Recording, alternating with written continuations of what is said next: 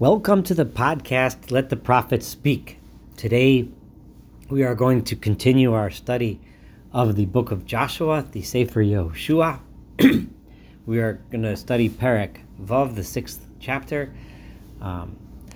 We ended the last podcast with the first verse of this chapter, 6, because in the way the parshiot, the Jewish sections, are divided, the first verse of chapter 6 is really the last verse of the previous chapter 5, I do want to read it today again because it will lead us into the story of Yericho.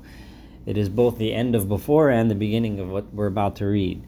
So let me read this verse, and then I will go on a slight tangent for a few moments, which will help us really understand this chapter in context. Virichos sugeres u'mesugeret. The city of Jericho was closed up and closed up, like doubly closed up tight, Mipnei b'nei Israel, from before the people of Israel. Ain Yoseive'en ba.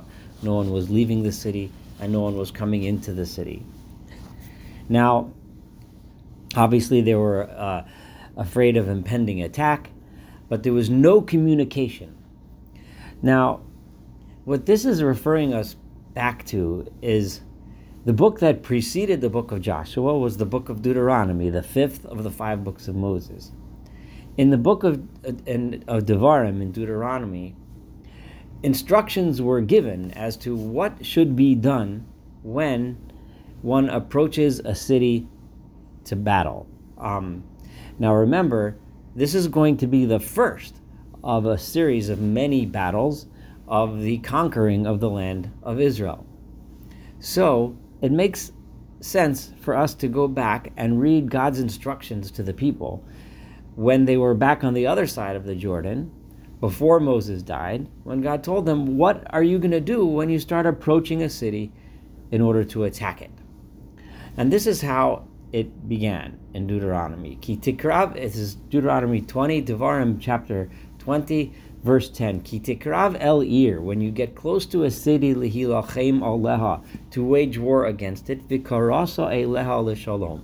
The first thing to do is you call out to that city in peace. You offer peace terms.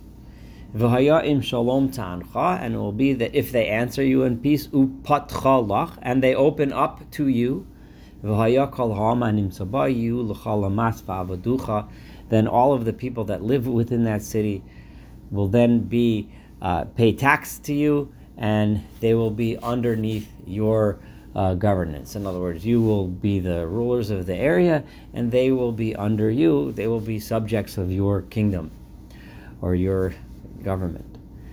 This verse here that we just read in Joshua is saying Virichos sugeres u'mesugeret, was closed up, doubly closed up. That is the opposite of upatcha lach, and they will open to you.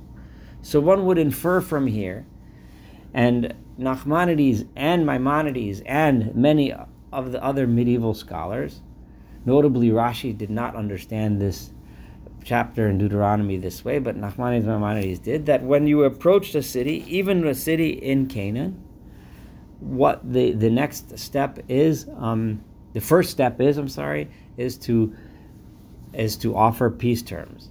But over here, Yericho was sogeres u'mesugeret. They closed up, there was nobody talking. And as we continue, I'm going to read back in Deuteronomy, Vimlo tashlimimach, if they do not make peace with you, v'astam chomilchama, and they decide that their response is going to be to wage war against you, then vitzart to Allah, then you lay siege to the city, which we're about to read about in Yericho. And what will God do? God will put that city in your hand,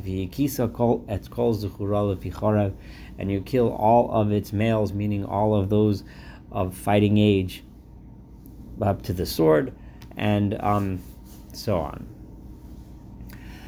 Rashi understands this parsha differently that I just read in Deuteronomy, because the parsha then continues, and it says, Rakhanoshim vihataf vahabehema. Well, actually, I'm going to get to this issue later because we're going to refer back in future podcasts to this chapter in Deuteronomy because it's very relevant to how to understand all of the wars of Joshua. And that is the issue of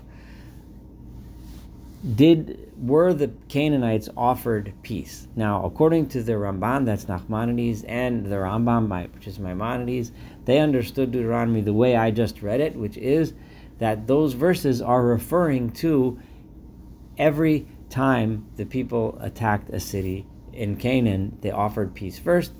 Now, remember, I just read Unis, if they do not wage peace, if they do not agree to peaceful terms, then you lay siege, and God will place them in your hand. So now let's go back to chapter 6 here in Joshua. Vayomer Adonai Yehoshua. So God said to Yehoshua, we just read, remember, that Yericho was sogeres u'mesugeret. So God said, Re'e, you shall see, nosati v'yodcha, I have put them in your hand. A direct reference to what God had said in Devarim, that if they choose to close up and not talk to you, I will place them in your hand. Et Yericho, the city of Jericho, Viet Malka, and the king, Giborei Achayel, all of the powerful men of the army. I'm going to put them under you. You will defeat them in battle. V'sabosim esair, and you will encircle the city, meaning you will go around the city, kol anshei al-muchama, all of the men of war. Hakefet to'ir pa'amechas, you will go walk around the entire city one time. Kota aseshesh yomim, do that for 6 days in a row.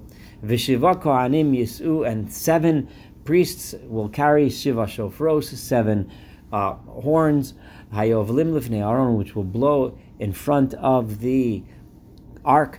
Uvayom hashvi, on the 7th day, tasobu atu yesheva pamim, then you go around 7 times. V'hakohanim yitku bashofaros, while the priests are blowing the horns. V'haya im shoch b'keren hayovel, and when the final long sound of the horn it will be blown, kishamachem, when you hear that, that's kol hashofar, the final long blast of the horn, then Yariu Cholam through Agedola, then the entire nation, all the people will scream out a shriek and a scream, and at that moment the city wall will fall, the Alu Ha'am Ish Negdo, and the nation will each person who is standing opposite a breach in the wall will run into that breach in the wall. It's unclear if this means the entire wall fell or just areas of the wall fell, opposite which the people can then run through and attack the interior of the city. So those were God's instructions. Now, we see lots of 7s here, the 7 horns, the 7 priests, the 7 times around, 7 days in a row. It's very clearly a reference to the purpose, a lesson that God is trying to teach the people in their first battle. This is going to be the first in a series of many battles. It's the only one where we read about this very elaborate ceremony that took place in the beginning. What does 7 represent? 7 we find throughout the Torah is a very common number. The most famously, of course, is the 7 days of the week leading to the 7th day, which is Shabbat, which is the Sabbath. The idea of Shabbat is, and this I'm not saying any mystical mysteries here, this is clearly the obvious idea of Shabbat, which is spoken about in the Torah many times. We work for ourselves for 6 days, and on the 7th day is for God. The same thing is we rest and we build our relationship with God. In other words, by having the 7-day cycle, we demonstrate that our purpose of our life is to do and keep and live the way that God wants us to live. The other famous cycle is the 7-year sabbatical cycle, where we work the fields for 6 years, and in the 7th year, the fruit of our fields goes to charity, and we spend our time, instead of working, again, with God. The 7 days of the holidays punctuate the year, the 7 days of Passover, the 7 days of Sukkot. These are ideas, are holidays which we spend with God. These are the regalim, the time when we left our homes and went to the temple in order to celebrate with God. So the idea here of 7 is to demonstrate you're about to attack a city. You're about to begin a conquest. This is a military conquest. The highest risk here is that the people will think that this is just a war of conquest, a war to win captives, to win wealth, to win land. But the point here is God is trying to tell the people that that's not the way it is. This is a place where this is a time for you to recognize and remember that the purpose of this conquest is if we go back to Deuteronomy, numerous times, over and over again, God told the people, I am not sending you to conquer the land because you're great, strong, powerful, and mighty warriors, or because you deserve this, and because you're great, wonderful people. And no, I'm doing this because I have a message. There's a message of ethical monotheism, which is the message that I am the creator of the world, I am the only creator of the world, and I, God, want something from you. I want you to live a moral, good, just life. I want you to live a life of justice and righteousness. This is what I want. The people of Canaan, the seven nations, epitomize, and this again is repeated in Deuteronomy many times. Remember, Joshua is the sequel to Deuteronomy. Is repeated over and over again that their pagan practices, their beliefs in many gods, leads to a belief that is based on the belief that the gods are mercurial. The gods have needs and desires, and we need to fill those needs and desires, which leads to sacrificing to those gods, and it leads to the ultimate evil, as mentioned in Deuteronomy, of child sacrifice to those gods. The very things that God stands the most against, these are the abominations that the people were coming here against. This dramatic ceremony, which we're reading about now in this chapter, is to remind the Jews that the conquering of Yericho, the purpose of this, is not because you're mighty and strong and great, that you should be proud of yourself and get all this bounty and booty and everything and land, etc. The purpose of this is because in this land you are going to build a society that is based on this idea, which is new to the world, this idea that there is one God who wants us to live a moral life. Vayikra Yoshua ben Nun al HaKohanim, at verse 6, so Joshua, the son of Nun, called out to the priests, Vayomer lehem, and he said to them, Su'u et aron habris, I want you to carry the Ark of the Covenant. V'shiva kohanim yisu shiva shofar siovlim, and there should be 7 priests carrying 7 horns that are blowing lifnei Aron Adonai, before the Ark of God. Vayomer el ha'am, and then he said to the nation, Ivru v'sobu es ha'ir, I want you to go forward and march around the city, and the vanguard, the lead shock troops, they standing and in front of the covenant, of the Ark of the Covenant. This is very unusual that the people are walking before the Ark. This is part of the process that we mentioned in previous chapters, the process of God receding into the background, because he wants the people to learn that while, of course, I, as God, am present and always here, but you're not going to see me anymore like it used to be with it's not me. I act through you. I want the people to move forward. It's the miraculous aspects are slowly receding into the background while the action of the people, the action of human beings, is what's moving into the foreground. And it was when Joshua said to the nation, Vishiva HaKohanim, and to the 7 priests, no Simshiva Shofros, who were carrying the 7 horns, that were blowing in front of the ark. Avru V'taku Bashofros, they went forward and they blew the horns, V'aron Bris Adonai, and the Ark of the Covenant of God, Holech HaCharem, was going after them, emphasizing this idea that the people are first, the ark is next. And the vanguard was walking in front of the priests, Tokei HaShofros, who were blowing the horns, V'hama'asef, and the rear guard, Holech HaCharei Aron, they went behind the ark, Haloch V'tekoa B'Shofros, also blowing the horns, V'eta'am Tzivo Yoshua Leimar. And the nation, Joshua commanded them as follows, Lo Toriu V'lo Tashmiu Et Kolchem. If you're not blowing the horns, don't scream and yell and shout. It's not your voice. The voice of the shofar it represents the sound of God. Remember, the shofros that we blow on Rosh Hashanah is a message from God to remind us to awaken our hearts. The message of the shofar that was blown on the Mount Sinai was the sign of God talking to the people. That's when the shofar is blowing. I only want God's sound, so to speak, not your sound. V'lo yetzei mipichem davar, says Joshua. I don't want a single word coming out of your mouth. Ad yom omri aleichem, until I tell you, now it's time for you to go. Horiu variosim. Then, when I say it's time to scream, that's when you will scream. I want the people of Jericho also to see this message that we are here. It is God speaking. It is God making the noise, not us human beings. Vayasev Aron Adonai es ha'ir, and the Ark of God went around the city. Hakef Pamechas went around once. Vayavo Hamachna ve'elinu b'machna, and then they came back to the camp and they slept. Then, verse 12, Vayashkem Yoshua ba'boker, Joshua gets up in the morning. Vayisu ha'kohanim es Aron Adonai, and the priests again carried the Ark of God. V'shiva ha'kohanim nosim shiva shoforos hayovlim, and the seven priests carrying the seven horns l'fnei Aron Adonai, before the Ark. Holchim haloch, they were going v'taku b'shofros, and blowing. V'hachalutz holech l'fneihem, again the vanguard, the front troops were going in front of them. V'ma'asif, and the rear guard holech acharei Aron Adonai, they were going behind, the same way as yesterday. Haloch v'taku b'shofros, going and blowing.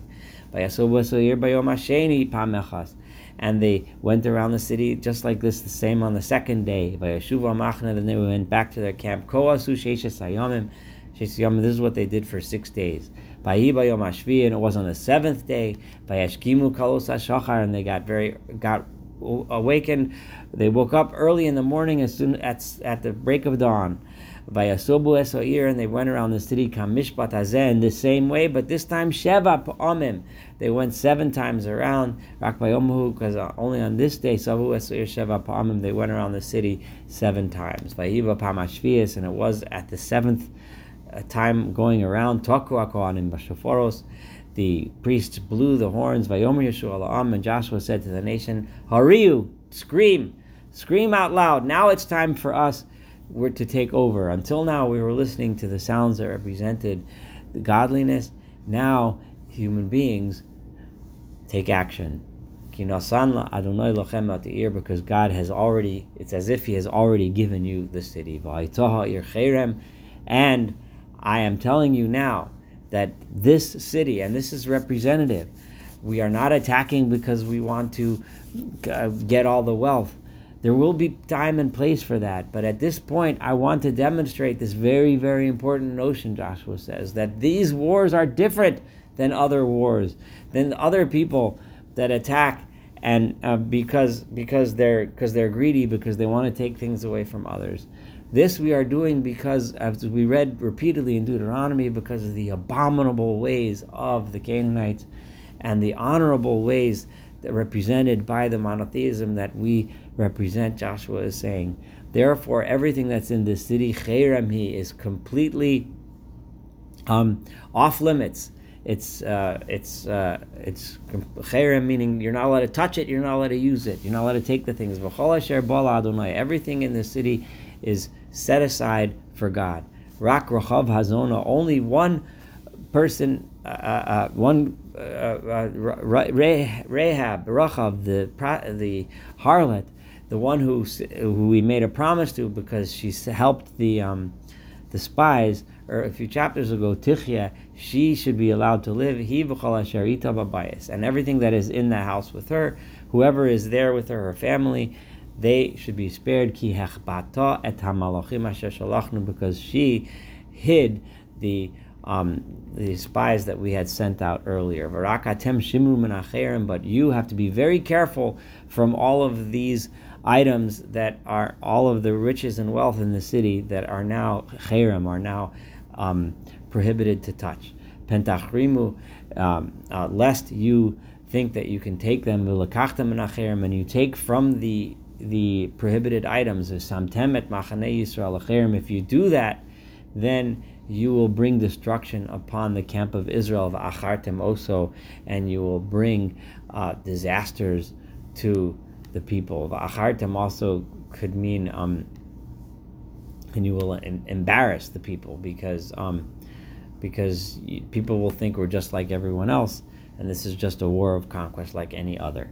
V'chol kli kesef izov, and any silver or gold, ukli nechoshes, uvarzel, or copper, or iron, kodesh uladonai, is holy unto God, otzar adonai yavo, and they should go into the treasury of God, God's treasury, meaning for the temple. By Yorah ha'am, and Joshua gave them these instructions, so the people screamed out, Vayisku ba'shoforos, and they blew the horns, Vayi chishmo ha'am eskol ha'shofar, and when they heard the horn, Vayariu ha'am tru ha'gadol, the people let out this massive scream and shout, Vatipol ha'choma, and immediately the wall fell tachtah, from beneath it, Vayal ha'am ha'ira, and the nation went immediately into the city, ish negdo, each person opposite the breach in the wall that was in front of him, and they captured the city, and they destroyed every one in the city, meish v'adisha, men and women, vinar v'azoki, and elderly and children, v'ad shor v'aseh, v'chamor l'ficharav, even the animals were destroyed. And to the two men that had been sent earlier as spies, the two that were hidden by Rachav, Amar Yehoshua, Joshua told them, Bo beis ha'isha, I want you to go to the house of the woman Hazona, the harlot, V'yotziu misham, and take out from that house et ha'isha v'et kol asher la, this woman and everything that she owns, kasher nishbatim la, just like you swore. Because you guys know where she is, and you know her home, I want you to get it. Remember, her home was in the wall. And this seems to mean that the wall fell in breaches, not the entire wall. There was areas of the wall that collapsed, so that Ish Negdo, the people that were opposite those breaches, had a way to run into the wall, into the city. But parts of the wall, clearly at that part of the wall where her home was, obviously remained intact. And the young men who had been the spies went, Vayotziu, and they took out Rachav, Vesavia, and her father, Vesima, and her mother, Vesacha, and her brother, and her brothers, Veskola Sherla, and all of her belongings, Veskol Mishpochoseha, Otziu, and everyone attached to that family they took out, Vayanichum Michutz L'Machne Yisrael, and they gave them a place, a safe haven outside the encampment where the encampment of Israel was. The city was burnt in flames, Veskola Sherba, and everything in it. However, the silver and the gold, and the other metals, the iron, the copper, Nosnu, Otsar, Beis Adonai, were placed in the treasury of the tabernacle, not the temple yet. And Rachav the harlot, V'yas Besavia, and her father's house, V'yas Kol Asher, in other words, her family's house, V'yas Kol Asher La, and everything that she owned, Hechaya Yehoshua, Joshua, allowed to live. So all of her family, extended family as well, Vateshev B'Kerev Yisrael, and they lived among the Jewish people Adayom Hazeh, until this day. In other words, they converted into Judaism, they joined the Jewish people, and their descendants are among the Jewish people until today, Ki Hechbi'a et Malachim, because she hid the messengers, the spies, Asher Shalach Yeshua l'Ragel et Yericho, that Joshua had sent to search out Jericho. Vayishba Yehoshua b'Sehi le'mar. Vayashba, and Joshua swore. In other words, he made an oath at this time as follows: Arur ha'ish, cursed be the man l'fnei Adonai, before God, Asher yakum uvano asir azos et Yericho, that ever gets up and rebuilds the city of Jericho. B'vchoro yiyastena uvitziro yatziv l'aseh. He will have built it at the price of losing his firstborn, and his youngest child will be the price of his setting up doors. Vayhi Adonai Yehoshua, and God was with Joshua. Vayhi Sham'o b'chol ha'aretz, and his reputation went before him throughout the entire land. So this is the account of the conquest of Yericho, of Jericho.